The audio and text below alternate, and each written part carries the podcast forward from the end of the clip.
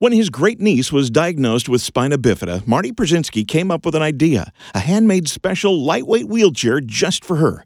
The chair was simple and successful. Over the last three and a half years, he's given away more than 600 Bella's Bumbas chairs to children worldwide.